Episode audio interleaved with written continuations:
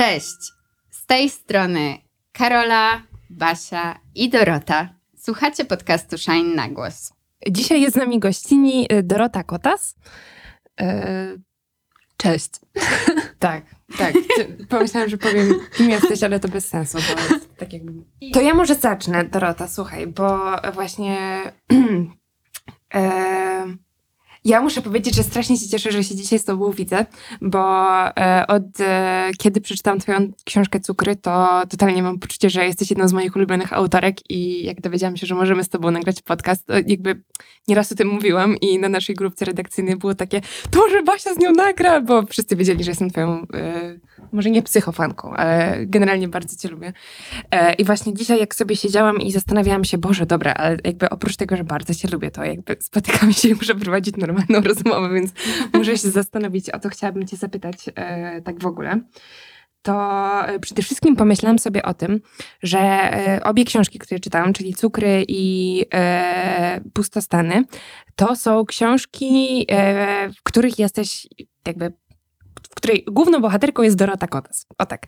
E, I że gdzieś tam są to książki e, właśnie o tobie, e, ale w różnym stopniu, bo właśnie ja też nie, nie po kolei, czyli najpierw przeczytałam Cukry, a potem, a potem Pustostany i pomyślałam sobie od razu o tym, że to jest mega ciekawe, bo w Pustostanach, jakby, że w obu tych książkach jest, jesteś jakby główną bohaterką, ale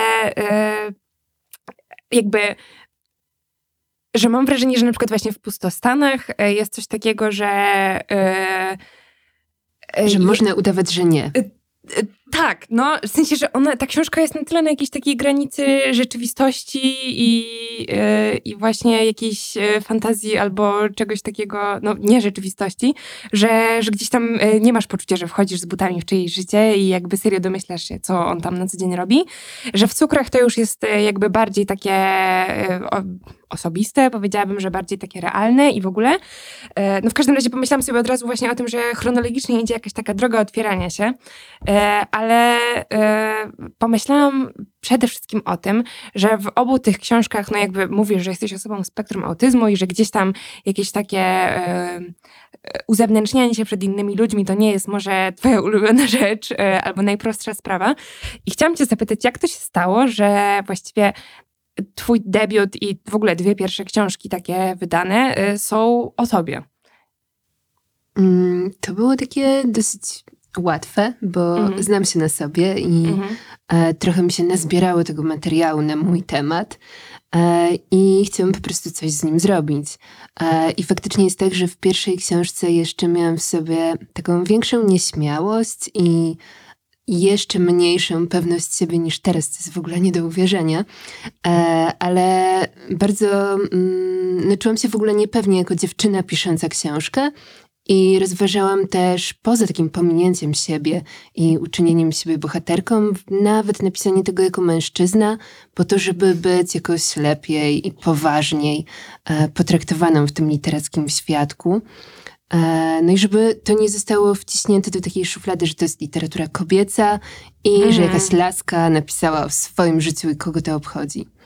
E, a teraz wydaje mi się, że no, utwierdzam się w tym przekonaniu, że to jest też ważne i że jest w tym jakaś wartość, żeby kobiety pisały o swoim życiu i w ogóle o swoim doświadczeniu, o swoich ciałach, E, o aborcjach, menstruacjach, o zmienianiu tamponów i o wszystkich takich rzeczach, które e, no, po prostu są częścią życia i są częścią naszego doświadczenia. A więc pomijanie ich w literaturze jest bez sensu. Mhm. To skoro już właśnie wspomniałaś o tym, o, o menstruacji, o zmienianiu tamponów, o jakby o takich nazwijmy to szczegółach z życia codziennego, które wcale nie są szczegółami, bo są bardzo dużą częścią naszej codzienności, ale powiedzmy, że tak bardzo są jej częścią i muszą być jej częścią, że często nie zwraca się na nie uwagi, to e, chciałabym Cię zapytać właśnie o tę atrakcyjność codzienności dla Ciebie. W sensie, dlaczego ta codzienność jest taka atrakcyjna, a nie coś niecodziennego?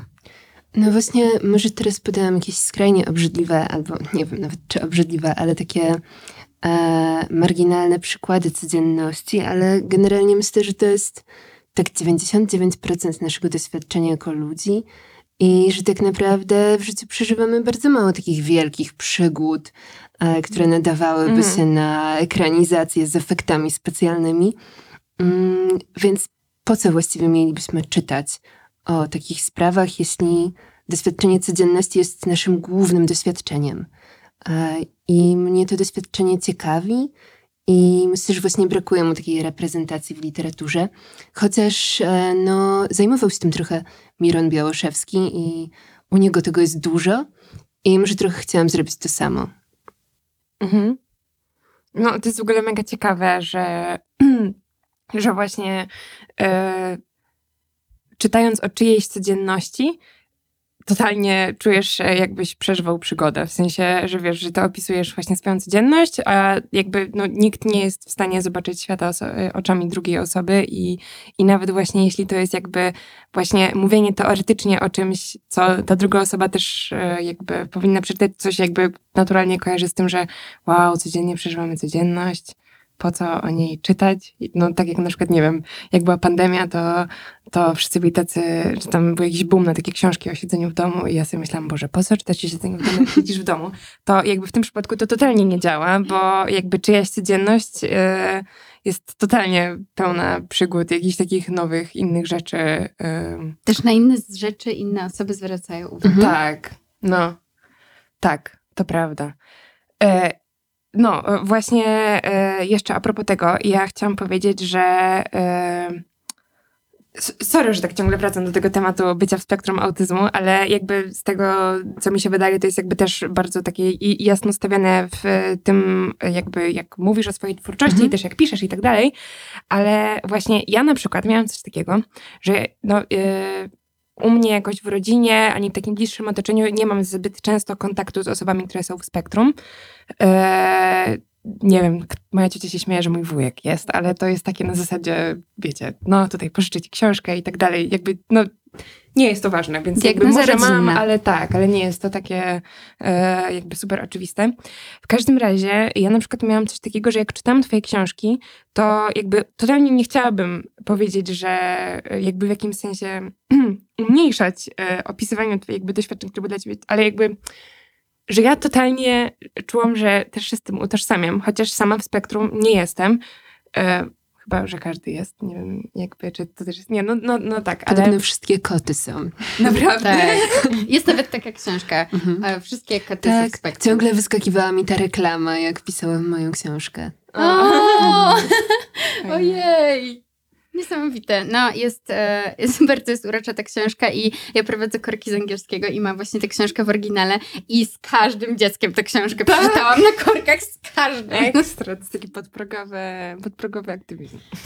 Dokładnie, No. dokładnie tak. Ale kurczę, to właśnie był moment, który mi... Przepraszam, Basia, bo tak Nie, jest spoko, ja jeszcze nie totalnie zgubiłam wyrzutę, okay. ale pamiętaj, co chcesz Tak. powiedzieć, że to był jeden moment, który mi tak, tak troszkę złamał serce, dlatego że ja jestem na maksa psiarą, Mhm. a też jednocześnie jestem na maksa osobą, która kocha dużo ludzi w spektrum autyzmu, bo mam dużo takich ludzi w Wow. swoim otoczeniu i ich bardzo kocham. I miałam takie, kurczę, no... No i niedobrze, bo jest też druga książka tej samej autorki, która się nazywa Wszystkie psy mają ADHD. Aha. E, a z kolei nie znam żadnej osoby z ADHD. I wtedy sobie pomyślałam, że Ja mam ADHD. Już znam jedną osobę. No, ja na przykład mam tak, że znam strasznie dużo ludzi, którzy mają ADHD, łącznie z tym, że właśnie e, moja rodzina, o której ja opowiadałam a propos czyszczenia e, rurki w e, ekspresie, oni wszyscy mają ADHD i to jest mega ciekawe, bo jest e, piątka osób w jednym domu i cztery z nich mają ADHD i są na totalnie różnych etapach życiowych, bo jest dorosła, tam 20 parę lat w ogóle, więc Mm. jakby też od zawsze... No właśnie, domowa. ja mam wrażenie, że to często mm, jakby te nazwy i te kwalifikatory, że ktoś jest w spektrum, a ktoś nie jest w spektrum, albo ktoś ma ADHD, a ktoś nie ma, Mhm. e, są takimi hasłami i tak naprawdę nie zawsze w ogóle to sobie rozpracowujemy i zastanawiamy się nad tym, co jest pod tą etykietą i co to No. właściwie oznacza i jakby z czym to w ogóle łączyć. Więc e, wydaje mi się, że e, no, moja książka też pokazuje tę perspektywę osoby w spektrum, bo mm, do tej pory perspektywa mówienia o tym była dość ogólna, taka zmedykalizowana i taka Mhm. patologizująca, że bycie w spektrum to jest coś złego i to jest jakaś mm, niedoróbka w danej osobie No. i taki deficyt, który trzeba wypełnić czymś innym. A totalnie tak nie jest. No. I bycie w spektrum jest właśnie czymś, co otwiera może trochę inne zasoby i no nie wiem, po prostu mm, ma się inne mocne strony niż osoby neurotypowe. No, tak, to jest właśnie, no, to jest totalnie to, o co cię chciałam zapytać, bo e, no też już jakby nawiązując do tego, co powiedziałam, że właśnie miałam, mam tę rodzinę, która ma ADHD i totalnie, no właśnie dzięki nim też wiem w ogóle na czym to polega i nie na tym, że ktoś biega w kółko, tylko totalnie na po prostu jakby no, y, nietypowym dostarczaniu dopaminy do mózgu i potrzebach jakby e, różnego rodzaju koncentracji i jakby stymulacji. E, No, ale jakby tego się totalnie na takim e, no, normalnym poziomie nie, nie zauważa, w sensie nie rozgranicza, nie jest to coś, co jest jakby taką stawianiem takiej bariery. E, I no właśnie chciałam się ciebie zapytać o to, bo pomyślałam sobie, że właśnie kurczę, jakby wiem, że pewnie inaczej odbierasz ten świat niż ja, ale tak naprawdę czytając to, jak e, piszesz o tym, kiedy jakby możesz to zrobić najbardziej po swojemu, jak to się da, to czuję, że tam kompletnie nie ma takiej bariery tego, że jesteś inna. No nie, w sensie, że, no wiecie o co No bo chodzi, że wszyscy są inni, No- no więc właśnie to jest to jakaś totalna bzdura. Totalnie, że wszyscy są inni i jakby to, że no jakby każdy na jakiejś podstawie się różni, Mhm. no, że no nie wiem, ktoś właśnie woli słodkie jedzenie, ktoś woli słone, ale to nie znaczy, że w jakimkolwiek sposób jest, znaczy jest inny, ale to nie jest jakby sprawiające to, e, znaczy, że powinno się w jakimś sensie totalnie to podkreślać, no nie, Mhm. czy coś. E, I pomyślałam sobie właśnie o tym, e, że jestem ciekawa, e, czy ty, jako właśnie taka osoba i też osoba, która e, pracuje w, Fundacji Dziewczyny Spektrum i w Spektrum i znasz e, dużo takich e, różnych osób i tak dalej, e, czy e, czujesz, że to powinno być stawiane jako właśnie, no nie wiem, że, że jakby wolałabyś właśnie, żeby ludzie bardziej zwracali na to uwagę i zawsze wiedzieli, kiedy na przykład ktoś jest w spektrum, czy nie? Czy, e, czy właśnie, że to, to, Mm, Chyba nie jest to jakoś strasznie konieczne i nie- wymagane w kontakcie z innymi ludźmi, ale wydaje mi się, że może to wyjaśniać niektóre zachowania osób, z którymi się spotykamy i może mm, wywoływać taką wyrozumiałość. Mhm. E, przynajmniej ja chciałabym, żeby to miało taki efekt. Nie chciałabym, e, żeby kiedy mówię o tym, że jestem w spektrum, żeby osoby myślały, a to jest jakaś dziwna i Mhm. na pewno się nie dogadamy, Mhm. e, tylko wolałabym bez tych założeń po prostu móc spotkać się w jakiejś otwartości na siebie i Mhm. może z odrzuceniem takich schematów myślowych, tego jak to jest pokazywane, no nie wiem, jak to jest rozumiane w takim popkulturowym sensie, Mhm. że jestem osobą, która patrzy w okno, nie chce mieć kontaktu z ludźmi i nie umie z nimi Mhm. rozmawiać. E, albo nie ma uczuć i nie ma wyobraźni, bo to też jest Mm. jakaś częsta mm, taka myśl, która się kręci gdzieś wokół spektrum i e, no i nie wiem, czy ktoś jeszcze naprawdę tak myśli, ale być może tak. Oby, oby w przyszłości było tak, że właśnie już nikt nie będzie tak myślał. No, a na przykład, a czujesz, że jest w tobie jakaś różnica z tym, jak się z tym czujesz e, po e, napisaniu tych dwóch książek? W sensie, myślę też... Jestem sumie- z siebie zadowolona. Aha. E, Na początku, kiedy pisałam pierwszą książkę, nie wiedziałam o tym, że jestem w spektrum, tylko e, zrobiłam diagnozę pomiędzy jedną a drugą książką. E, I na początku faktycznie zastanawiałam się nad tym, czy nie będzie tak, że teraz napiszę książkę o spektrum i będę już zawsze tylko i wyłącznie tą pisarką w spektrum. O Jezu. E, I że to będzie jakaś główna rzecz, która mnie Aha. określa. No, ale myślę, że tak nie jest, bo jednak książka, w której pojawił się temat spektrum, jest drugą książką i ta pierwsza została już jakoś doceniona. No No, Dostała tak. dwie ważne nagrody, więc poczułam też, że, mm, no, że to może być po prostu dobra książka, o czymkolwiek by nie była. A to, że jestem w spektrum, jest jakimś przypisem do tej książki, Mhm. czy w ogóle do mojej osoby, ale nie jest taką główną rzeczą, która mnie określa. Totalnie, ja totalnie tak to czuję. W sensie, no, e, właśnie też rozmawialiśmy sobie wcześniej z Karolą o tym i obie doszłyśmy do wniosku, że totalnie czujemy, że twoje książki są bardzo o takiej, e, po prostu o takim mega prawdziwym czuciu różnych Tak. rzeczy. I nie ma to, znaczy jakby myślę, że to jest po prostu bardzo twoja jakby wizja. E, znaczy, o Jezus. Poczucie. No właśnie, tak, sorry, Mhm. wpadam w pułapkę tego mówienia o tym, że myślę, że jesteś taka albo taka. E, w sensie, że e, jakby ja totalnie odbieram twoje książki właśnie w ten sposób, że, że one są dla mnie bardzo o takim prawdziwym odbieraniu rzeczywistości, bardzo takim czuciu jej, e, w taki sposób e, bardzo e, nieoceniający, powiedziałabym, i taki e, otwarty, w sensie na to, że jakby to jest super moim zdaniem, że e, na przykład dzięki twoim książkom totalnie czuję, że właśnie mogę na różne rzeczy spojrzeć szerzej albo jakoś tak e, wdzięczniej dla nich, no nie? Mm. Że, że jakby one nie są tylko tym, czym są dla mnie, tylko są takim osobnym bytem, który jakby mogę spostrzec. Nie wiem, czy wiecie o co chodzi. Myślę, że tak. Myślę, że tak. I wydaje mi się, że tak, bo wydaje mi się, że to trochę nawiązuje do tego, co ja mówiłam o tym spojrzeniu na kwiat. Tak, I tak, to tak, jest- tak, tak, totalnie, Dobra, to, e, to zapytam o to w takim razie. Dobrze. E, roz, bo rozmawiałyśmy sobie wcześniej o tym i ja powiedziałam, że właśnie to jest, em, strasznie lubię to w tobie, e, że jak ja coś widzę, to mam takie mikrofon, kwiat, e, to nie jest firanka, tylko zasłona, Zasłona. dokładnie. A że po prostu jak ciebie czytam, to, to totalnie jakby Ciebie czytam, wow. ciebie czytam, to to jest takie, że to jest e, jakby, że to jest taki byt, że to jest jakby, że to ma, ma dziurki, ma pokrętła, że może z tymi pokrętłami można coś zrobić, a może one mogą coś zrobić, jakby jaki, jaki ten przedmiot ma wpływ na rzeczywistość, a jaka rzeczywistość na ten przedmiot i że po prostu jest w tym tak dużo szczegółów, że to jest tak gęste. I chciałam cię zapytać o to, czy to jest tak, że ty tak piszesz, czy to jest tak, że ty totalnie tak po prostu widzisz świat, więc go takim piszesz? Chyba widzę świat i wydaje mi się, że to polega na tym, że ja odbieram go no, taki, w takim trochę intuicyjnym sensie, opierając się na takich uczuciach, które we mnie wywołują jakieś przedmioty i chyba bardziej zwracam uwagę na rzeczy, które są dookoła, niż na osoby, które są w pomieszczeniu, ich intencje i jakieś e, panujące relacje pomiędzy osobami, bo to jest Mhm. po prostu strasznie skomplikowane, a przedmioty są czymś takim uchwytnym, co można jakoś ogarnąć i zrozumieć, o co w nich chodzi. Mhm. E, no i są też takim zaczepieniem w rzeczywistości. Okej. No tak. To, To, to, totalnie to czuję. to Ale w sumie nie wiem, czy dobrze to wytłumaczyłam, bo też trudno jest jakoś opowiedzieć o tym, w jaki sposób widzi się rzeczywistość. No, nie, no jasne, I to jest tak. takie totalnie złożone.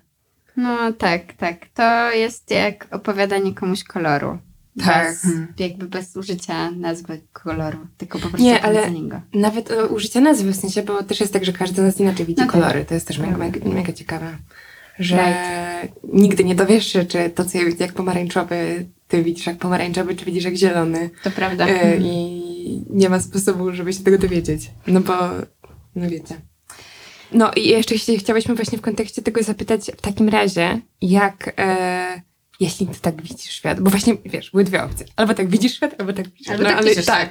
Ale gdybyś tak widziała, to właśnie się obie zastanawiałyśmy, jak w takim razie udaje ci się e, zajmować się jakimiś takimi różnymi e, trudnymi tematami, no nie? Że właśnie jakby działać jak, aktywistycznie jakby z, e, dla ludzi, którzy są w jakimś sensie wykluczeni, bo, bo to jest e, jednak wydaje mi się, że takie bardzo em,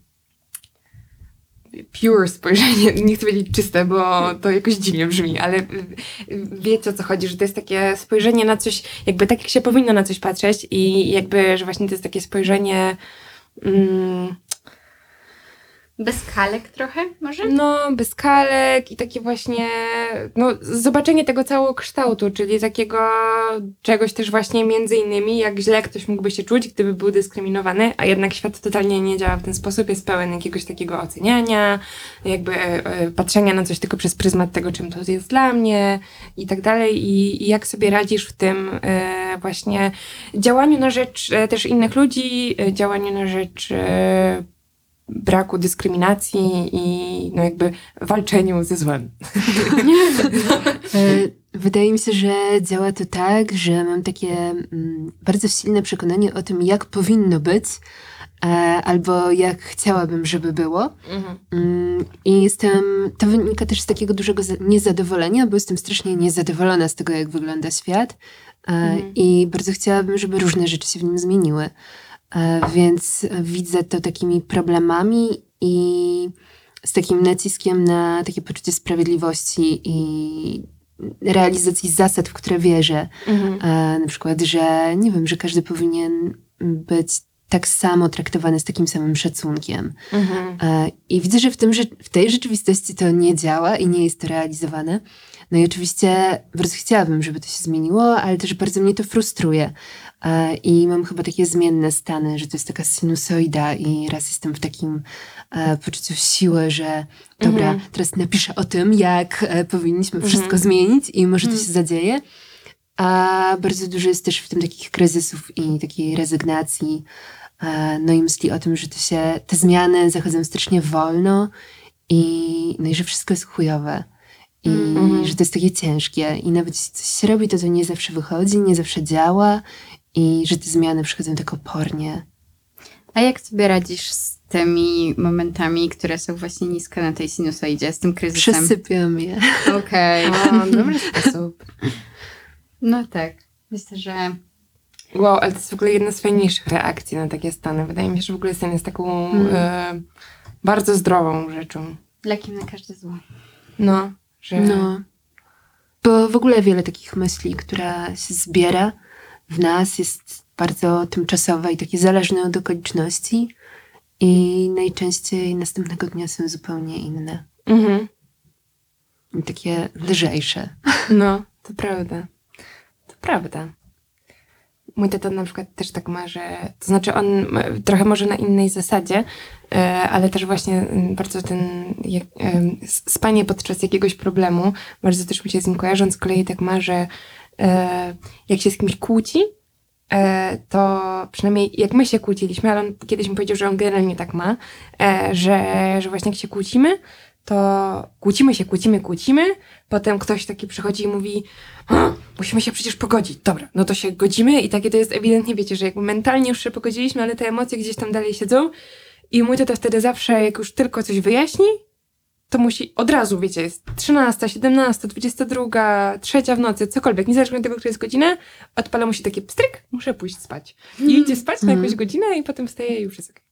No, ja myślę, że w ogóle emocje są takim ciężarem, Mhm. jakiekolwiek emocje i mnie bardzo wyczerpują. No, totalnie. Emocje są strasznie wyczerpujące. Tak. Ja na przykład jestem właśnie teraz taka bardzo zmęczona, bo dwa dni temu się wieczorem bardzo pokłóciłam i czuję, że dalej to jakby wpływa na to, że ten mój sen jest taki ciężki i że, że jakby bardzo to jest dalej w tym zmęczeniu. To musisz się dzisiaj wyspać. O dziś, no już się dzisiaj wysłałam, dzisiaj spałam 10 godzin, ale jeszcze nie, nie przespałam tej kłótni. Chyba do końca. Ja miałam wczoraj spotkanie autorskie i strasznie dużo opowiadałam o spektrum. Przez prawie dwie godziny chyba. E, No, po spotkaniu wróciłam do domu i przeczytałam na Facebooku komentarz jakiejś osoby, która była na tym spotkaniu Mhm. i napisała, że o, pani Dorota pisze super książki e, i jej książki pomagają lepiej zrozumieć tę chorobę. O Boże! I oczywiście znowu taki zjazd i takie poczucie, że nie, to jest bez sensu. Nie umiem przekonać ludzi do tego, no. że autyzm nie jest chorobą, tylko jest jakąś kondycją mózgu.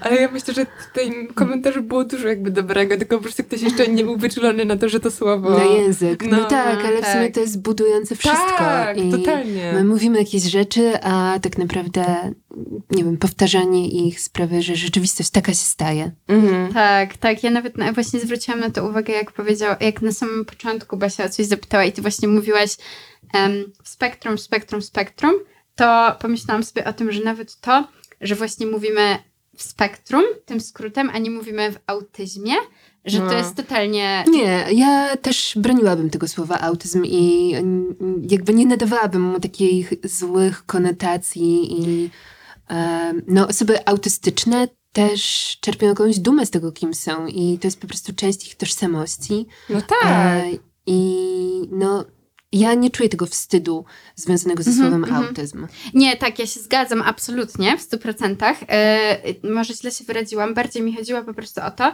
że e, jakby, że przez, wydaje mi się, że przez jakiegoś, jakąś jeszcze dekadę te, temu mniej więcej, Mhm. mówiło się po prostu tak jakby autyzm, tak, że to się właśnie te wszystkie skojarzenia takie, takie takiego- ciężkie, no. o których też mówiłaś na początku, jakby były tak bezpośrednio przypisane do tego konkretnego słowa.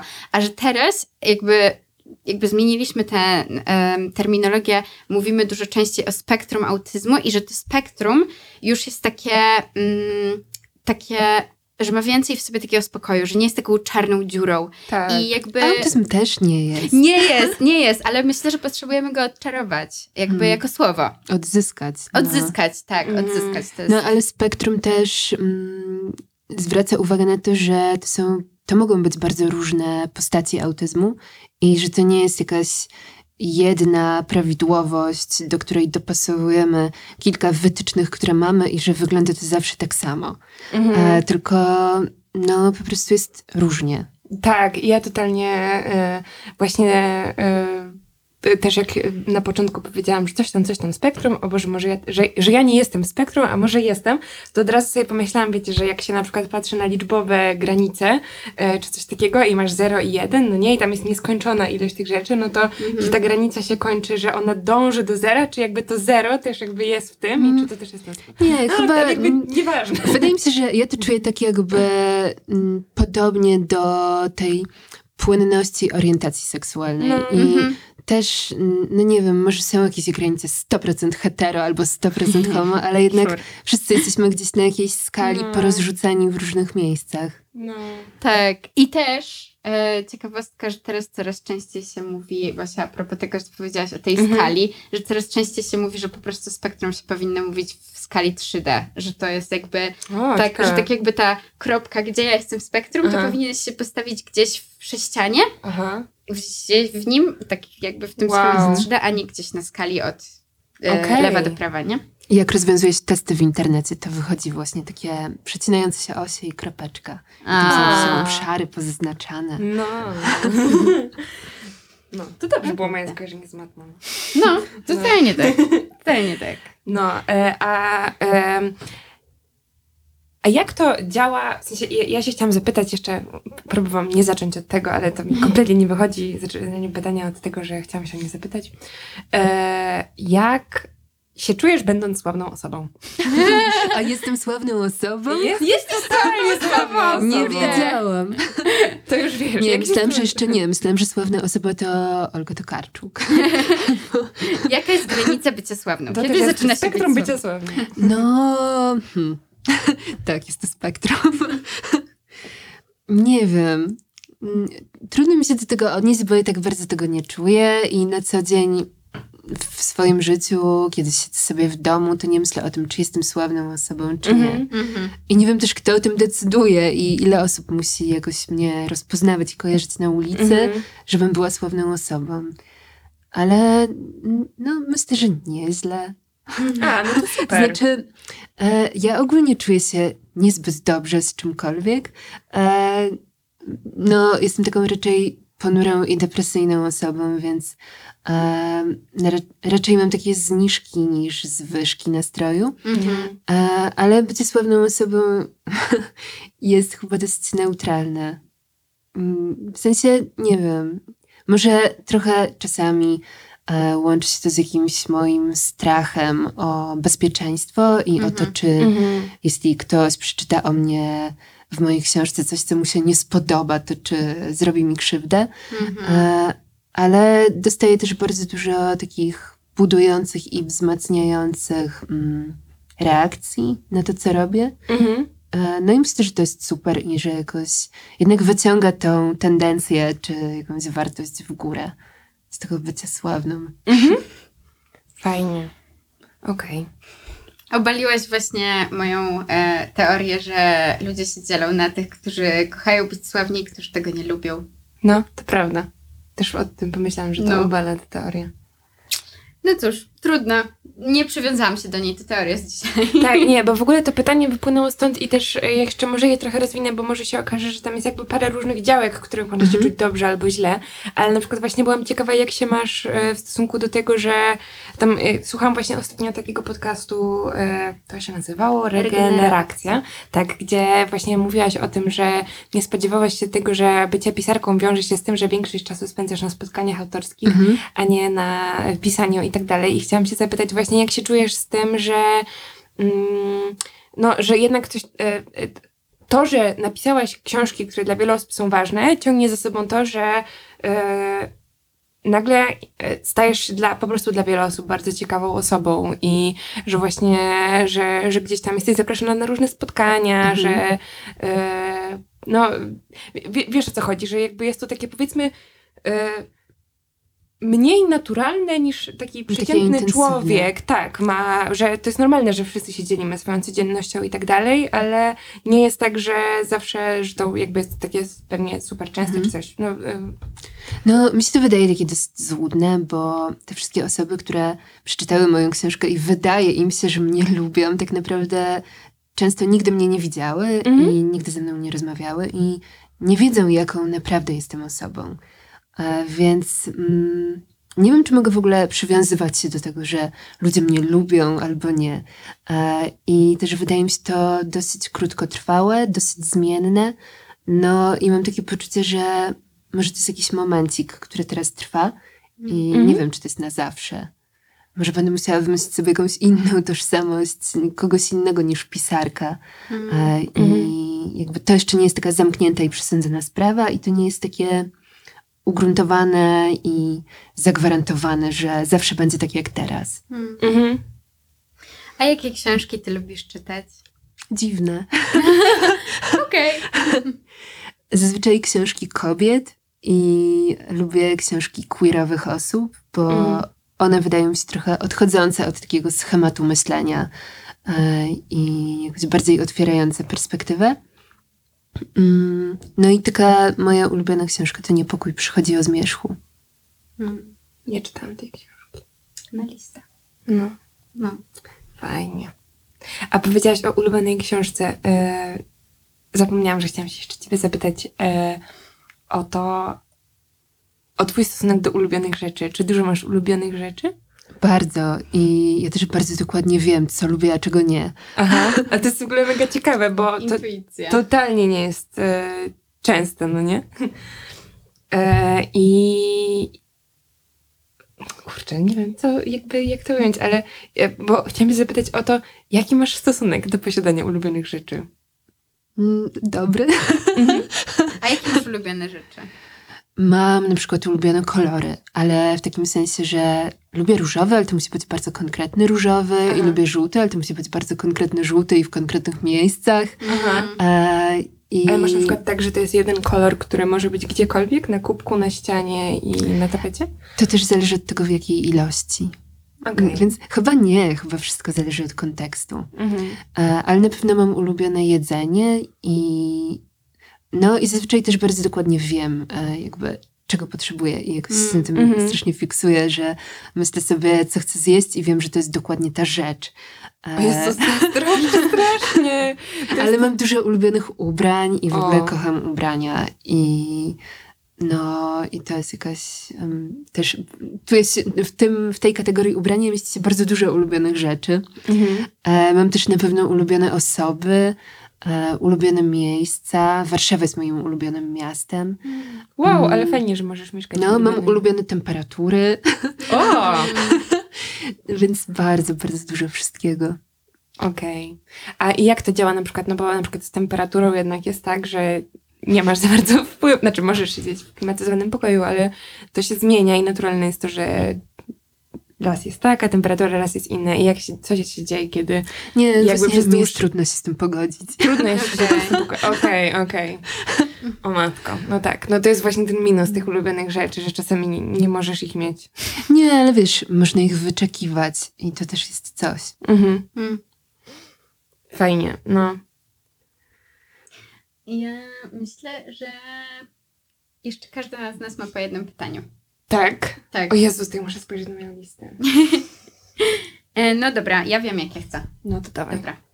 Opowiedziałabyś nam o swoich relacjach ze zwierzętami, dlatego że zwierzęta są strasznie ważne. E, przynajmniej w książkach twoich są bardzo ważne, ale nie, no nie, nie tylko w książkach. E, I znaczy nie, no, w mo- to źle zabrzmiało, tak jakby w moim życiu nie były ważne. Chodziło mi o to, że część z tego, co piszesz, może być też jakby kreacją. Nie musi być prawdziwe, ale wydaje mi się, że akurat to jest prawdziwe. Więc jakbyś mogła opowiedzieć o tym, O zwierzętach. o twojej relacji ze zwierzętami. Hmm.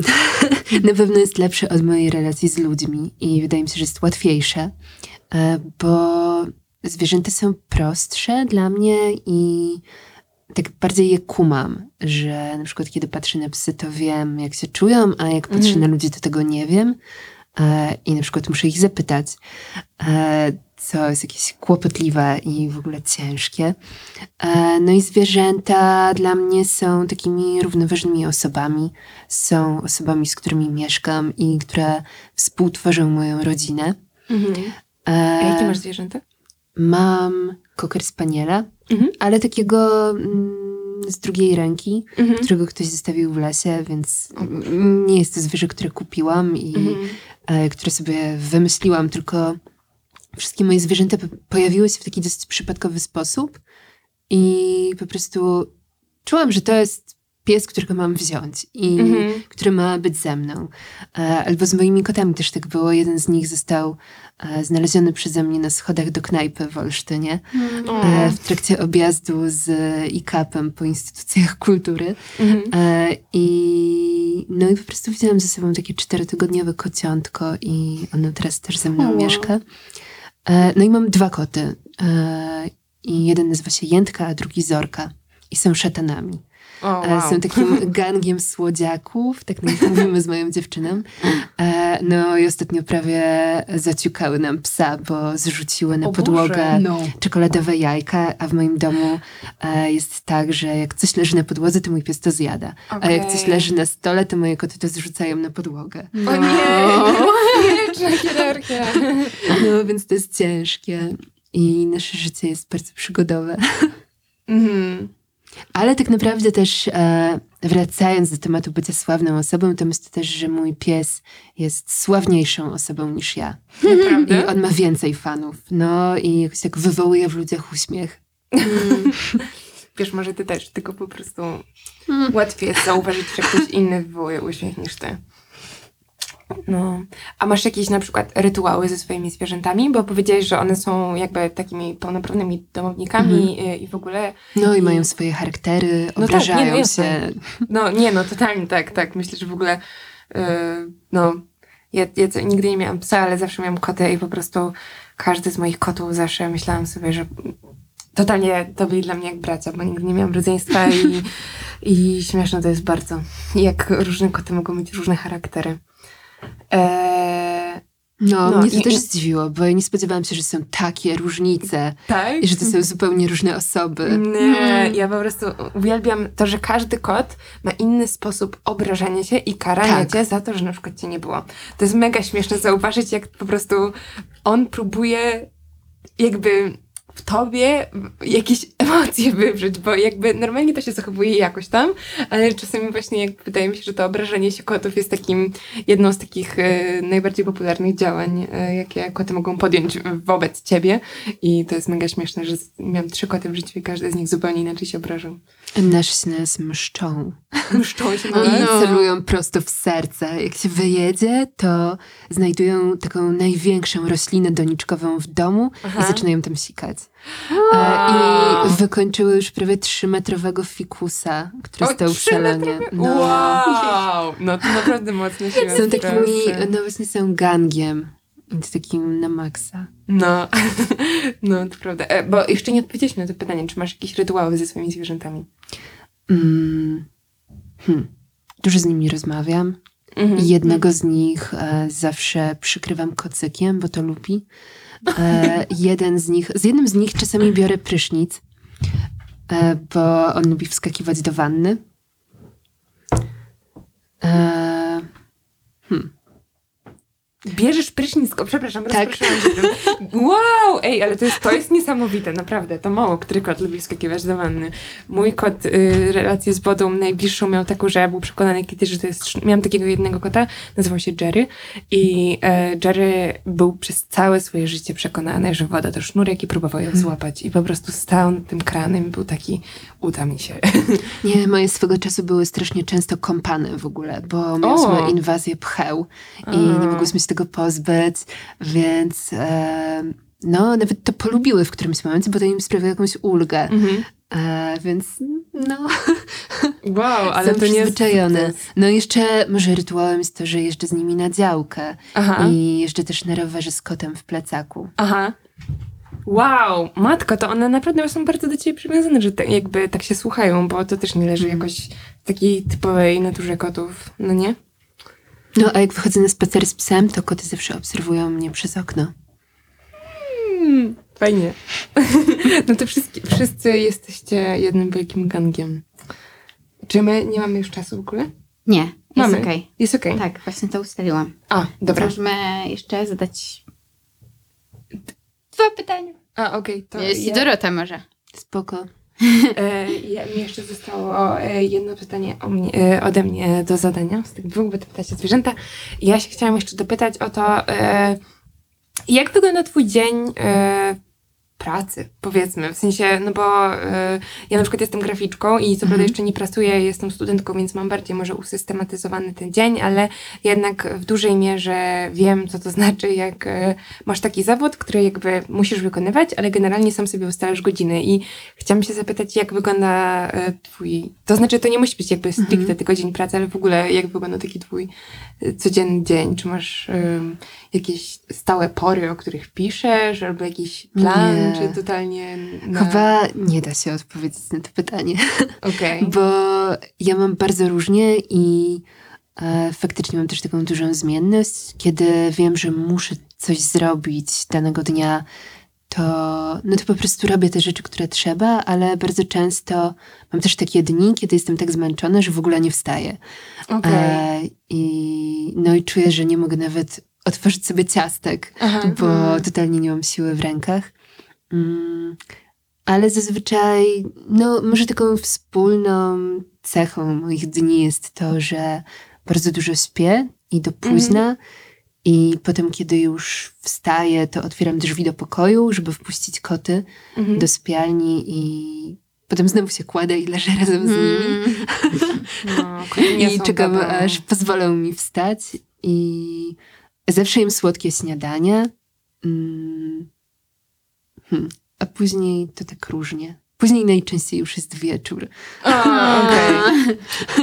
Staram się chodzić na jogę też prawie codziennie. Uuu, No. no, to jest takie... No i wtedy najwięcej myślę.